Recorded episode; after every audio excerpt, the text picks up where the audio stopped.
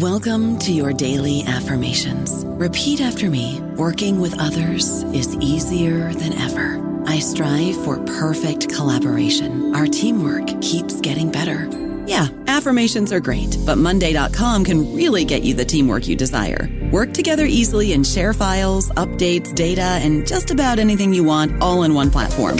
Affirm yes to start or tap the banner to go to Monday.com. Lucky Land slots, you can get lucky just about anywhere.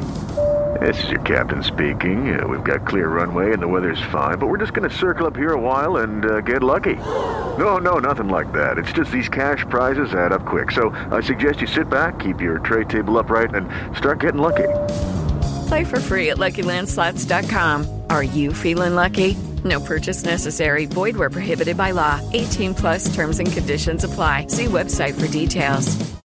Hello, everybody. This is Marshall Poe. I'm the editor of the New Books Network, and I'd like to tell you that we have a new and improved website. It has two new features that we think you'll love. One of them is a vastly improved search engine so that when you type in keywords, you'll get a bunch of episodes really quick. The other is the ability to create a listener account. And in that listener account, you can save episodes for later listening. So you can create a kind of listening list. We think these features are neat and we think you'll enjoy them. Please visit the site today.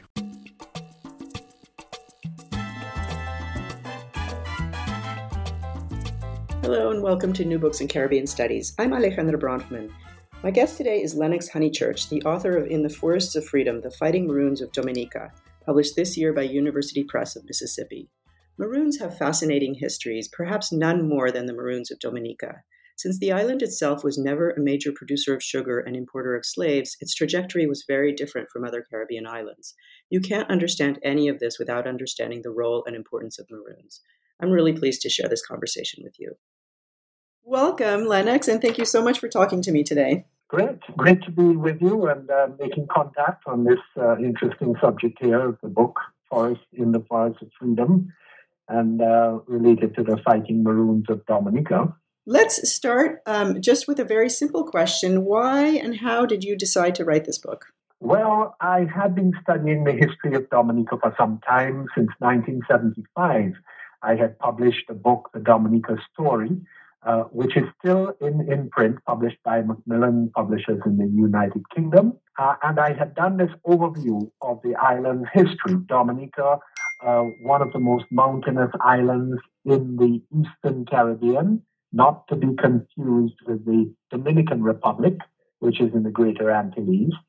And uh, I had written this uh, general history of the island, which included the information, first time published really, on the enslaved Africans on the island who had escaped from the coastal plantations into the interior and the camps that they set up and their resistance to the British colonial powers.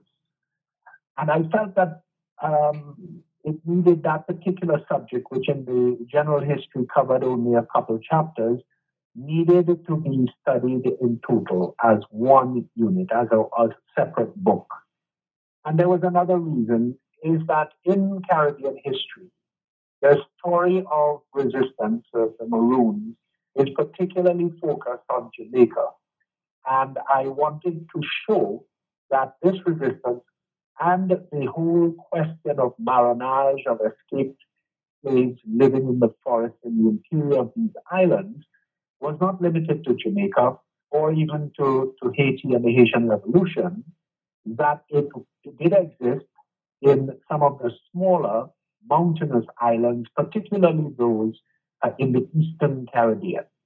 So, um, can we talk about sources? This is a really difficult uh, group of people to study and to write about, but the book is full of so many vivid stories. What what were your sources? How did you find those stories?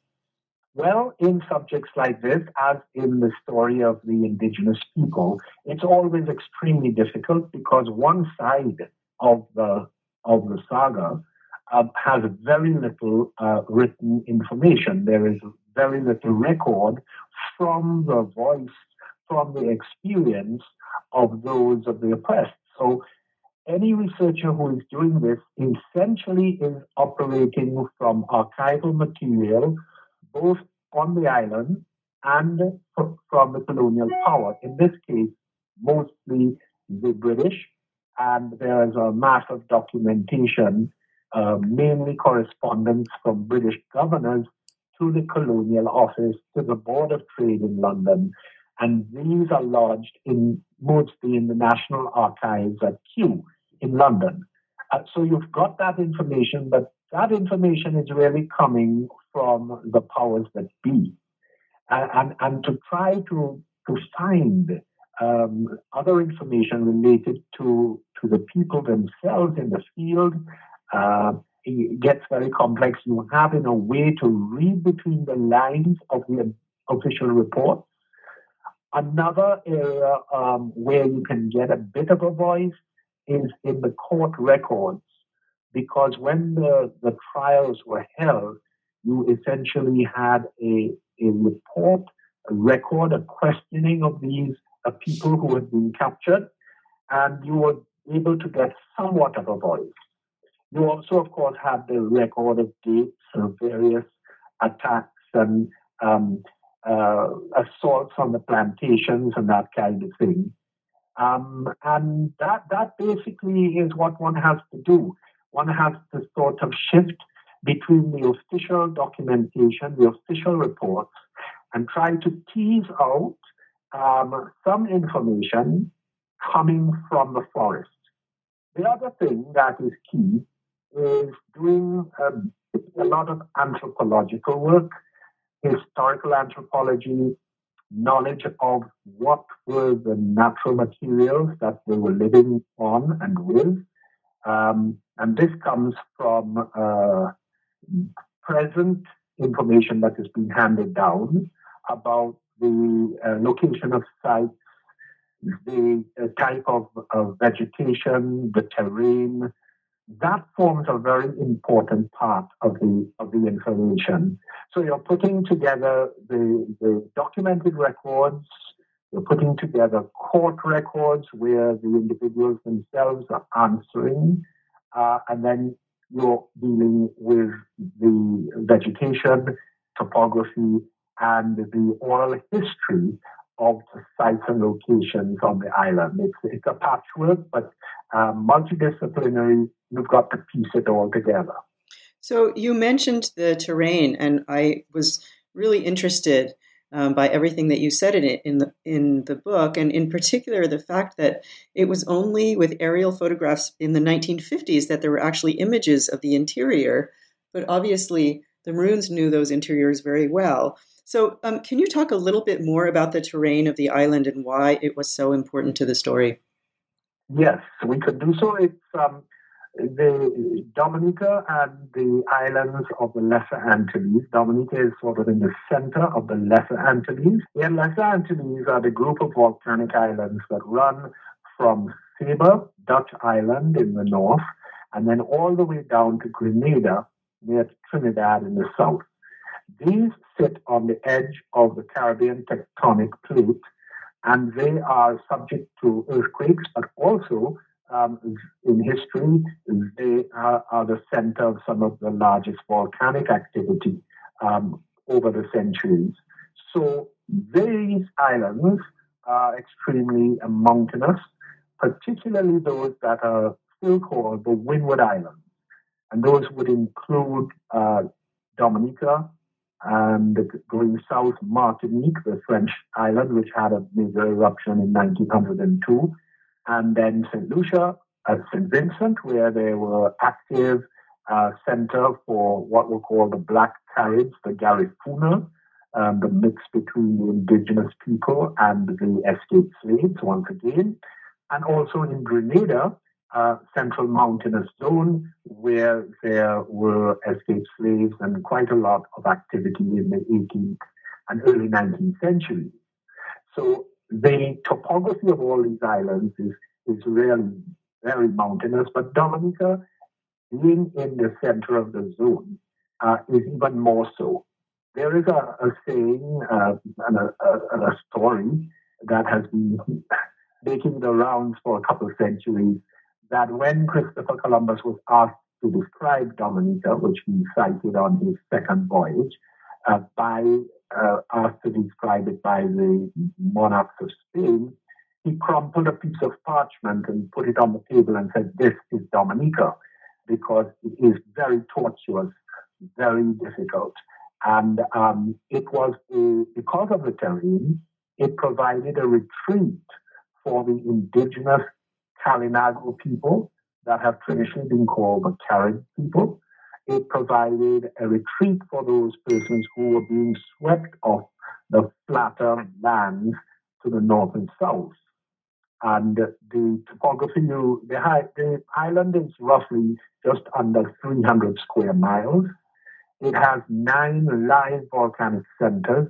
It, you have the highest concentration of live volcanoes anywhere on Earth within within that small zone, and um, the highest peak is just under 5,000 feet. It's 4,747 feet, and you've got this backbone of, of mountains averaging four to 3,000 feet, rising very steeply up from the coast. So you can just get an idea of, of the actual terrain. But added to this, on top of this volcanic terrain, there emerged um, the uh, distinct island rainforest vegetation. And um, because the island sticks up higher than many of the others, the northeast trade winds that come across the Atlantic with their moisture laden clouds rises over the island and the precipitation is very great. Lots of rain, an average of 250 to 300 inches of rain in the center of the island annually. So you've got very thick forests, which then cover this uh, terrain of mountains and ridges and ravines. Um, and up to today, they say there are 365 rivers and streams. Um, maybe they're not that many, but it gives you um, an idea of, of the fact that there are waterfalls, dozens of waterfalls, rivers, etc. So it was this environment which allowed the Maroons to uh, hide and to remain active. If Dominica had been one of the flat coral islands to the north, like Antigua or Barbuda or uh, St. Martin, uh, you just would not have been able to have that kind of marronage because those islands were entirely cultivated. They were swept from the early um, part of the 18th century. Uh, they were denuded and covered in sugarcane. But in Dominica, you could really only limit the plantations to the coast and maybe two miles inland from the coast.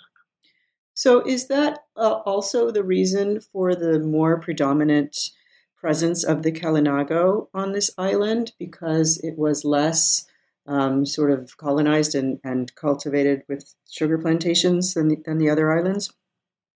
Exactly. And this, this, this is why it's created this sort of um, uh, foundation, uh, a footstep for the later arrival of African Maroons.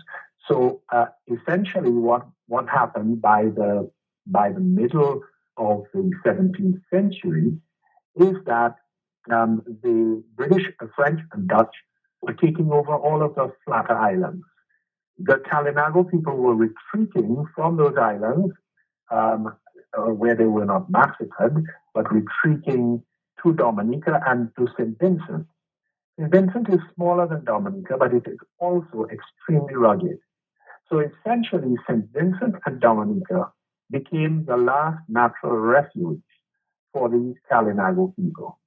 And as during the 17th century, there was, you know, in the works of people like Jean Jacques Rousseau and others, a concern in a way for the noble savage and the preservation of the last of the indigenous people.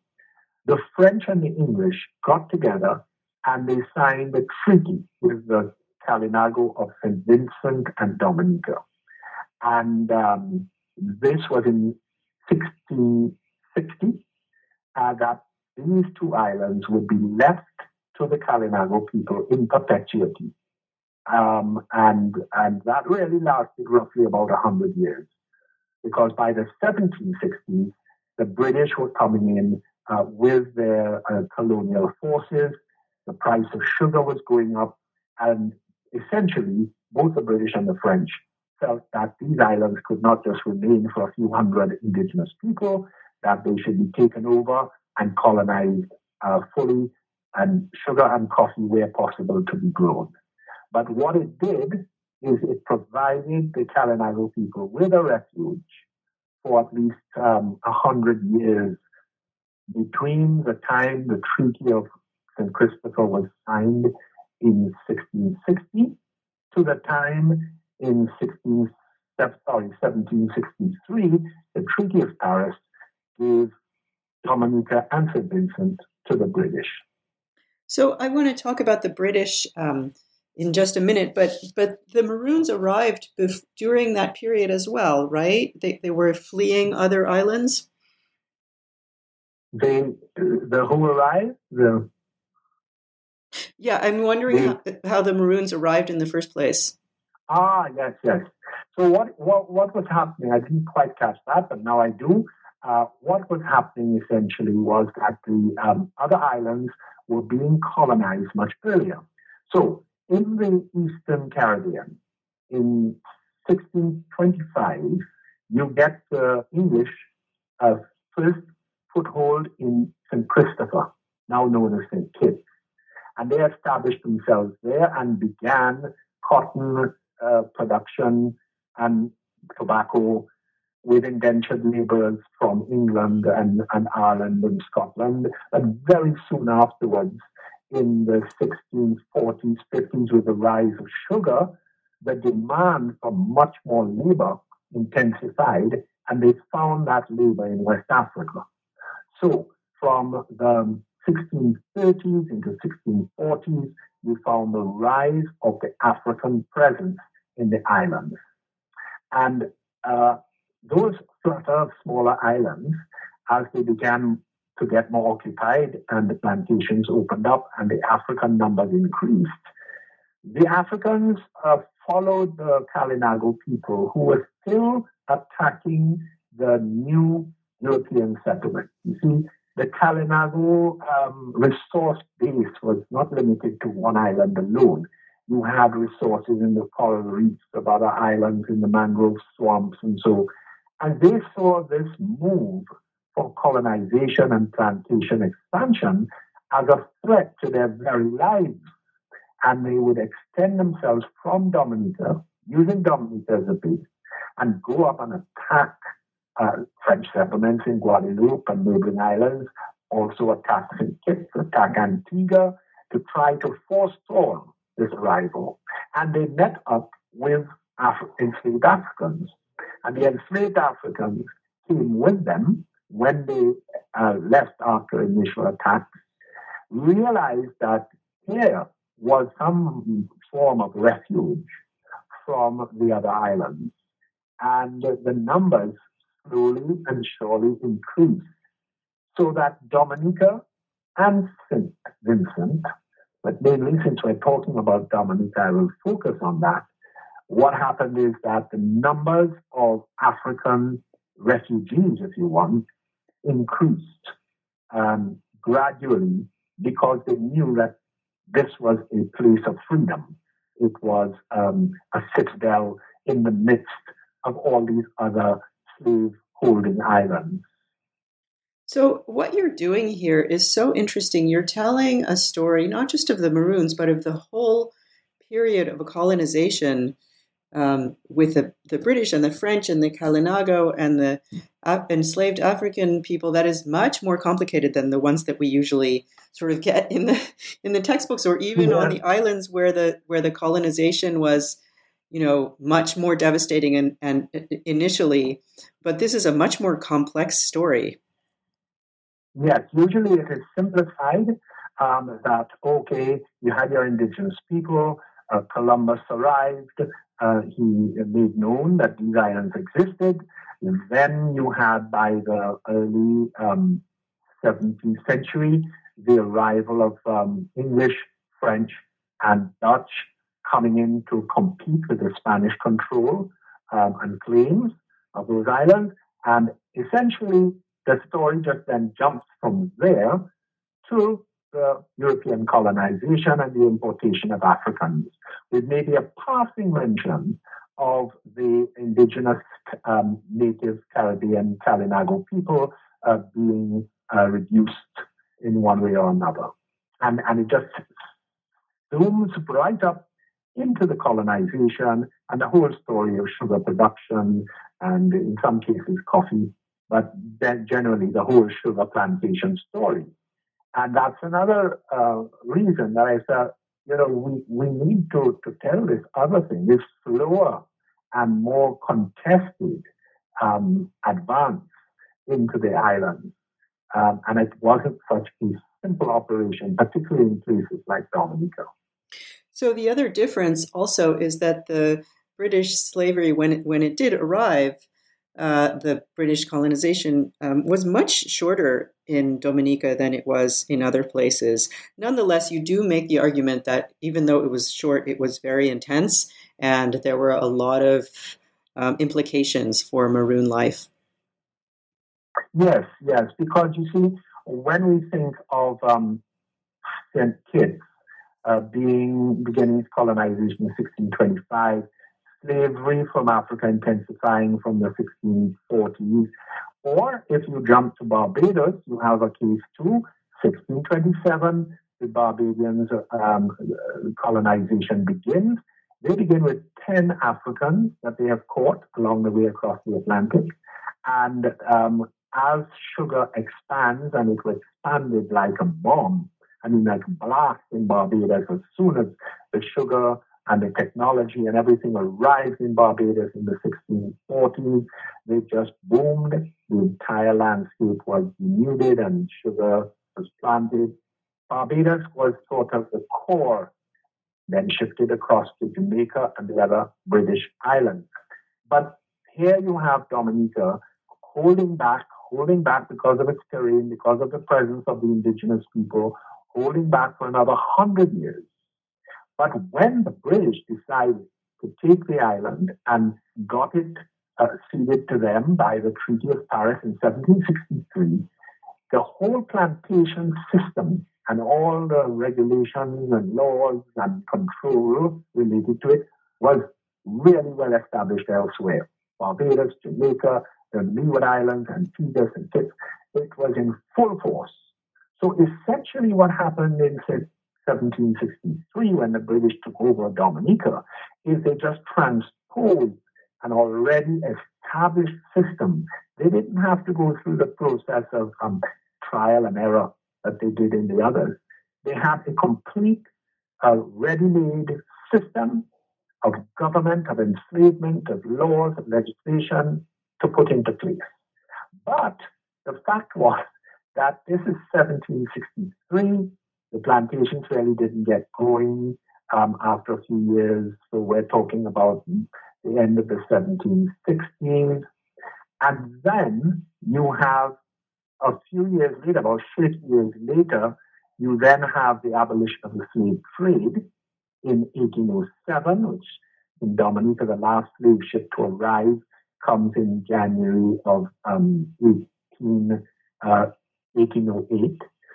And uh, so you've got this very short period of arrival that is um, uh, roughly, as I said, 30, 30 years, 35 years.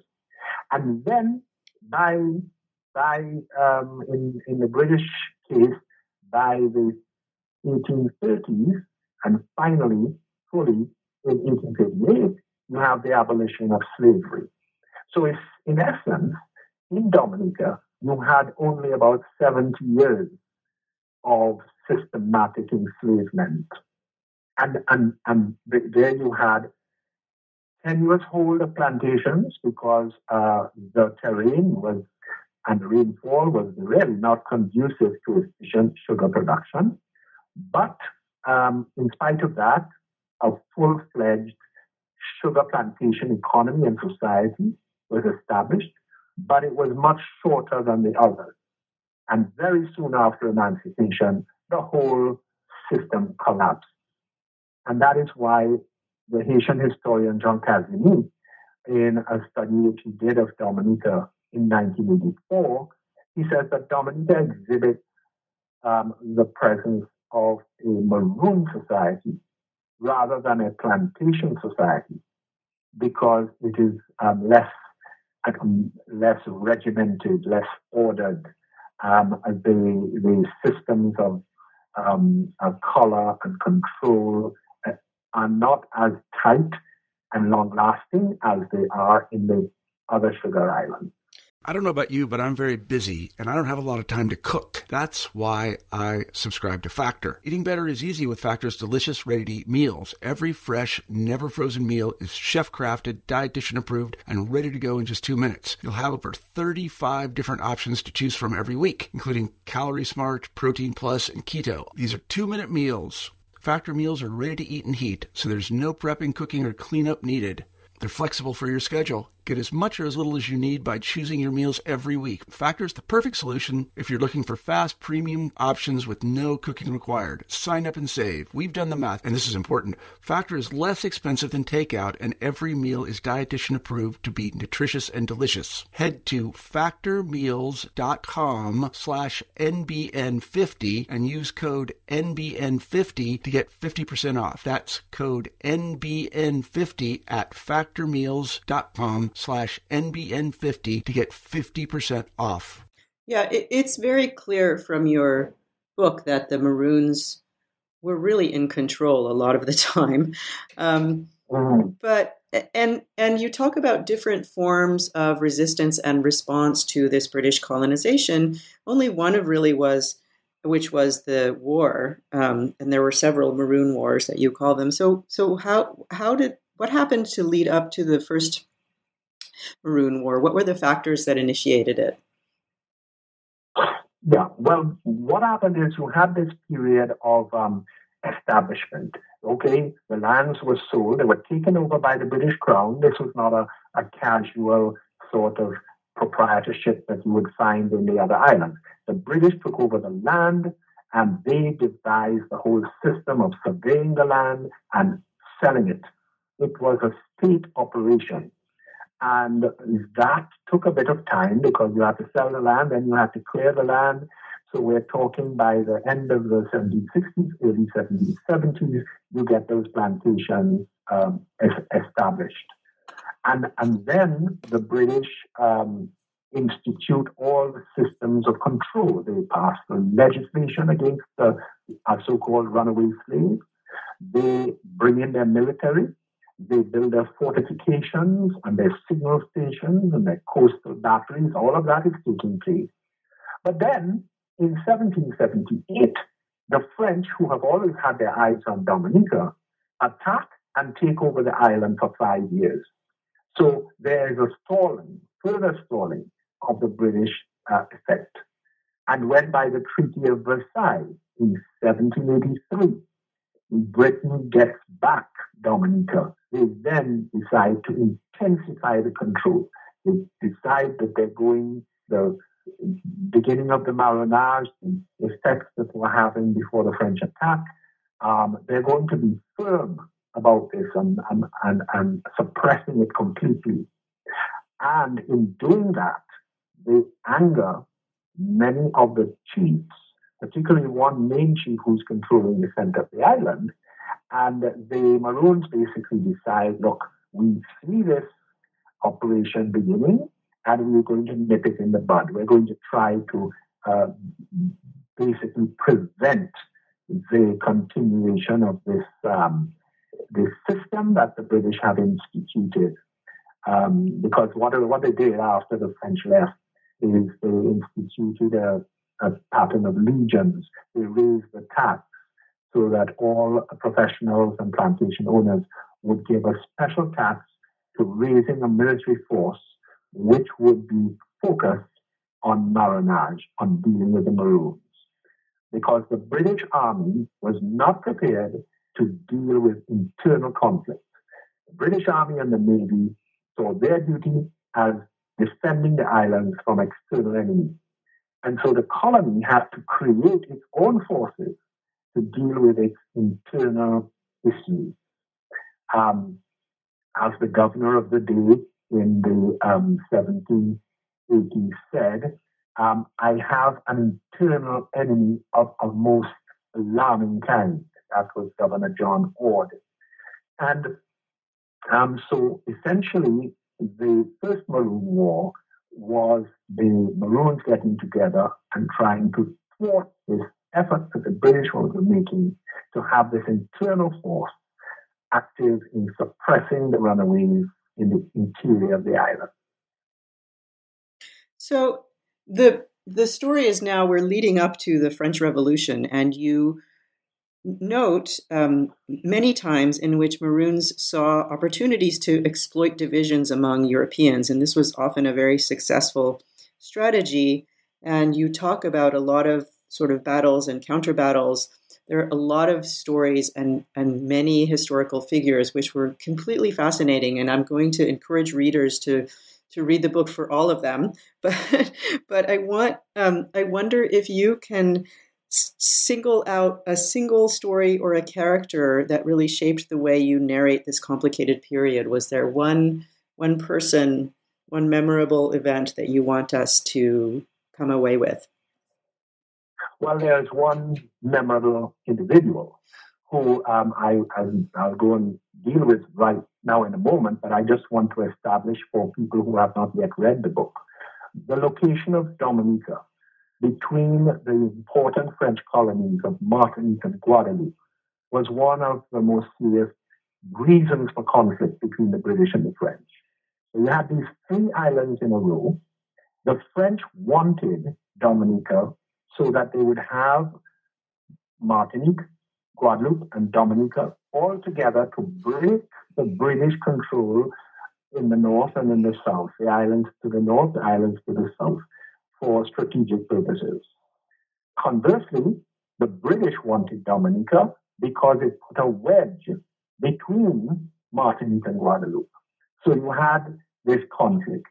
But ironically now, the British, when they took over, met a lot of these French settlers already in Dominica.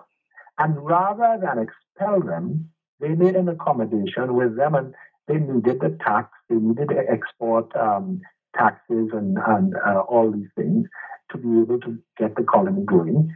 So they basically allowed the French to remain. And therefore, there's this tension between the French and the British, and even a certain a splitting of loyalty and unity between the enslaved, because you had one group of enslaved who were enslaved by the French and they felt a certain identity with the French, and others with the English. So you have this tension as well. There's a fascinating um, engraving by uh, Agostino Brunias, which forms the cover of the book that's published by Mississippi University Mississippi Press of a cudgeling match between the English and French Maroons. So you, you have these discordant things there. But there was, and, and the other thing to remember is the majority of, of white uh, settlers in Dominica of color were actually of French origin. The administration and the military force were English, British, Scottish, Irish people. But essentially, um, the French uh, as a body were more numerous. So within the island, you had this complexity of Europeanism. And then what was happening at the end of the 1780s and certainly by 1790, 1791, with the outbreak of the French Revolution, you had the, what was happening in Haiti happening in Dominica and the neighboring French influenced islands because you had the so called mulatto free people of color, the free people of color who themselves owned slaves, they owned land, they were educated, and they felt that they should have some participation in the administration, the government. They should have greater freedom. And they were highly influenced by the philosophy that was coming out of France. Um, the, um, you know, equality and fraternity and all of this that was coming out from the French Republic that was emerging as the French Revolution gained power and strength, not only in France itself, but outside in its colonies. And as the emergence of the revolution touched Haiti, the influence of what was happening in Haiti was filtering down the island and took big root in Dominica.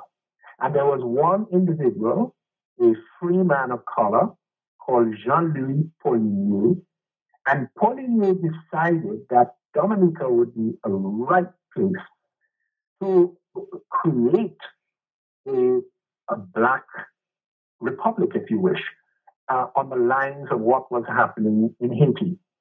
And so he came across from Martinique and began to um, attempt to influence the enslaved, but also the maroon leaders, particularly those along the rugged eastern coast. And his idea was that he would foment a revolution along the east coast, um, unite that corner of the island, and then you would go down onto the British controlled west coast and the capital of Roseau. And you would overthrow the entire island and you would then formulate a new government. Um, this was his dream. This was his ideal. Um, and I have a couple chapters there basically dealing with, with his attempt, particularly one which is called the New Year's, um, New Year's Day Revolt, when he tried to um, uh, kind of foment this and have it in action, breaking out um, on New Year's of 1791, the New Year's Day of 1791. So that, that gives you, I hope I've clarified it enough. Absolutely. The complexity of the situation, but the fact that this individual, rather like what was happening in Haiti among the free people of color, was also influenced and happening in Dominica. Uh, what happened to him was that he was betrayed and he was captured and uh, had one of the most terrible executions in the whole history of, of the conflict. Um, in March of 1791, he was hung, drawn, and quartered on a special stage, a special platform in uh, in the town of Roseau, basically to warn the free people of color, of whom there were many in Dominica, that it was not only a matter of black enslaved people in revolt, but worse still, free people of color who were going to encourage the African slaves to revolt as part of a bigger picture. So he he is a perfect person to to take away from the book in part because of his ideals and his aspirations but also because of the story you tell of his very um, horrific and tragic ending. And towards the end of the book, you talk more about the Maroon War, and and the whole thing takes a takes on a more tragic cast. I think, Do, doesn't yes, it? it does. Because you do have a lull. I mean, this was a, and many many of the enslaved who were implicated in that revolt of 1791, they were executed and their bodies were, were um, their heads were cut off from their bodies. Their bodies were displayed and their heads were displayed on the, along the, the walkways, the highways, the um, paths zigzagging through Dominica as a warning. And then you had a bit of a lull. But by the end of that century, by the end of the 18th century, um, and the, remember the um, 1804 is when we have the um, full climax of the Haitian Revolution and the um, overthrow of the French and the establishment of the Republic. And this, in a way, was being mirrored um, by what was happening in Dominica. Um, the ships, the sailing ships, were going back and forth all over the, through the Caribbean. You had all these um, taverns and tippling houses, as they call them, and bars where the sailors were passing on this information. The information was feeding itself from the town into the plantations, into the camps of the Maroons in the hills. So you have this major influence from Haiti um, and elsewhere in the Caribbean coming down. And so they attempted at the first years of the 19th century to try to make another surge at overthrowing the British powers. Um, and essentially, that is what I call the Second Maroon War, uh, where you had this uh, major conflict between the British forces under um, a governor, Governor Ainslie, who was determined to crush once and for all uh, the Maroon presence in, in Dominica. He was very ruthless indeed. He had already created a crisis in Grenada where he limited the freedom of the so-called free people of color and came into great conflict there in Grenada. He came up to Dominica and his resolve was to get rid of the Maroons by any means possible. So Governor George Ainslie, he was uh, determined to have the distinction of eradicating these Maroons once and for all. Um, he had a tough time of it as he uh, first took over office, and he attempted to create to have amnesties with the Maroon chiefs. But um, relations had broken down to such an extent that um, the Maroon chiefs, uh, mainly Noel and Quashie, they actually murdered his couriers, the people who came to try to offer um, the governor's amnesty. Uh, this showed their determination. They were not going to relate to, to um, Ainslie at all. And um, essentially, what happened is that he then raised up his forces. Uh, among them uh, were uh, the West Indies regiments, the Black West Indies regiments. Now, this is a whole story by itself as well, where the British were losing so many of their white soldiers from England that they decided in the 1790s to create this force of the West Indies regiments. These were uh, uh, soldier enslaved black soldiers. The British Army sent agents to the west coast of Africa to buy young men at 70 pounds per man to bring across to the Caribbean to train as soldiers and to help with the uh, defense and security of the various colonies. It was a most peculiar arrangement, but to a large extent it worked because they gave distinction to these new African arrivals and uh, they created a division between the enslaved on the plantations and the new uniformed African soldiers. And Ainslie used these soldiers, as well as the so called trusted Negroes from the plantations, who also would gain status and credence and um, rewards uh, for their attacks on the Maroons. So this was his force. You had um, British forces, uh, some regiments, but also mainly the black forces, the West Indies Regiment, and the slave legionaries, who went into the forest and, and attempted to attack. Now, what um, happened as well is that uh, when the um, chiefs were refusing his amnesties and killing his couriers, he then issued a reward for Chief Quashie, who was at the time the main chief. And uh, Quashie turned around and uh, issued a reward for the governor's head, um, basically challenging the governor uh, for for attempting to to corner him.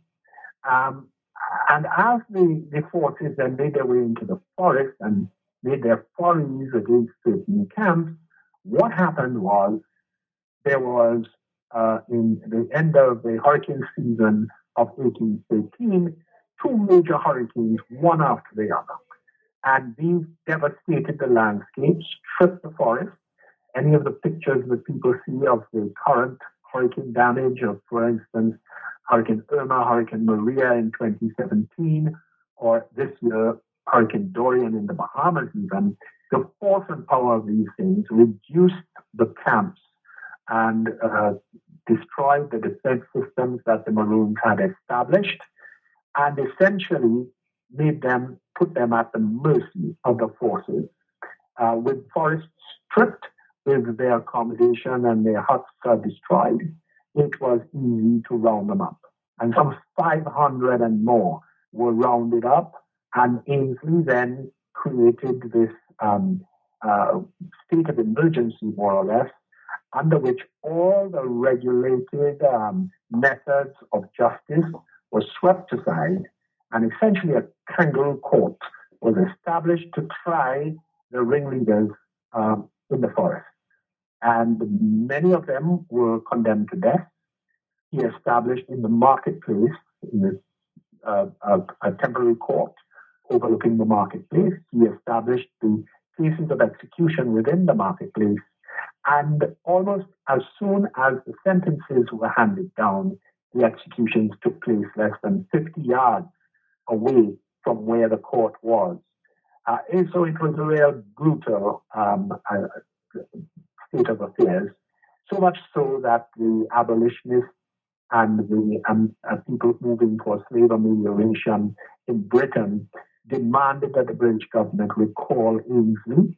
Um, and although he was not totally fired, he was um, his basically position was reduced, and he was sent uh, to a small uh, outpost in Canada um, for the rest of his term.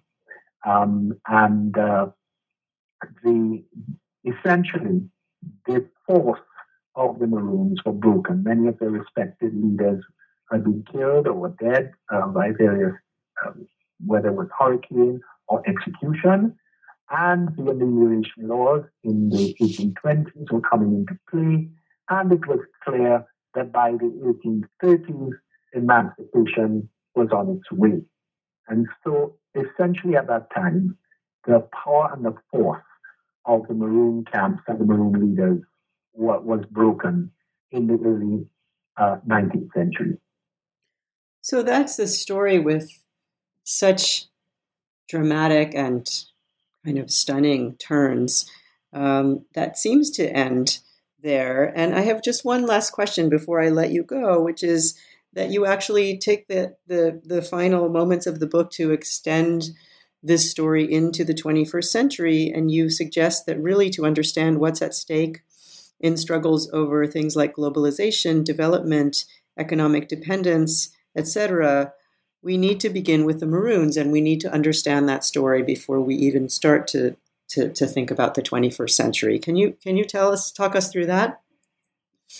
Oh yes, um, essentially that's my thesis that the the power and the strength of the Maroons, dating from the 17th century, coming right through, particularly in the 18th and early 19th, had such a powerful influence on Dominica that it overflowed particularly into the um, 1970s, the independence era, the rise of the Rastafarian movement, which was highly influenced by what had been going on in Jamaica, and the presence of Rastafarian philosophy of going back to the land, of being independent of European control.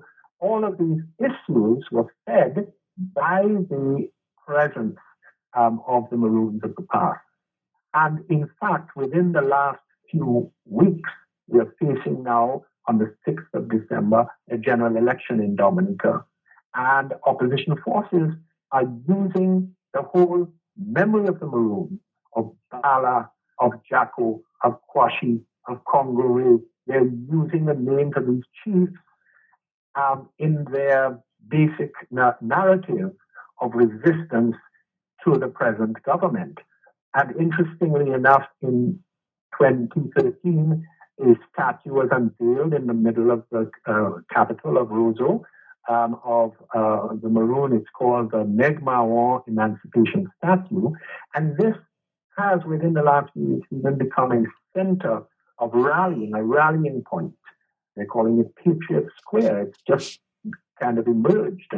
Um, and we see that past, the maroon past, now catapulting itself into the 21st century to basically argue a new direction and, and a questioning of what is really development. Is development trying to make ourselves like a suburb of Miami? And therefore, to make it that way, do we sell out um, to uh, international financiers and lose our island? That's the question on one side.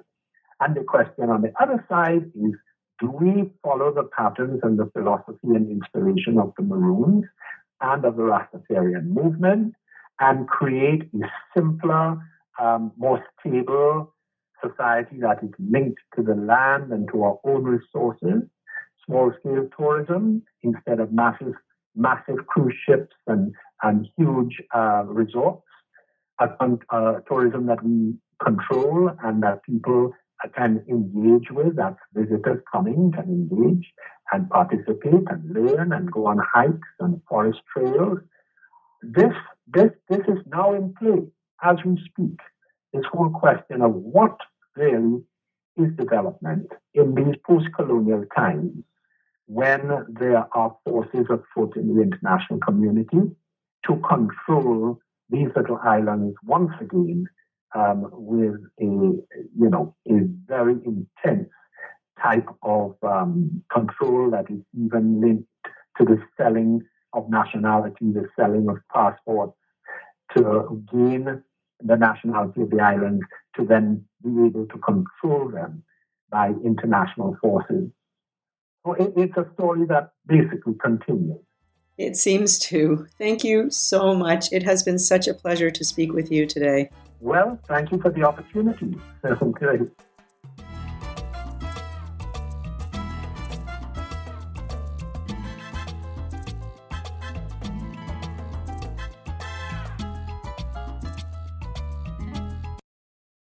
Is Ryan here, and I have a question for you. What do you do when you win? Like, are you a fist pumper?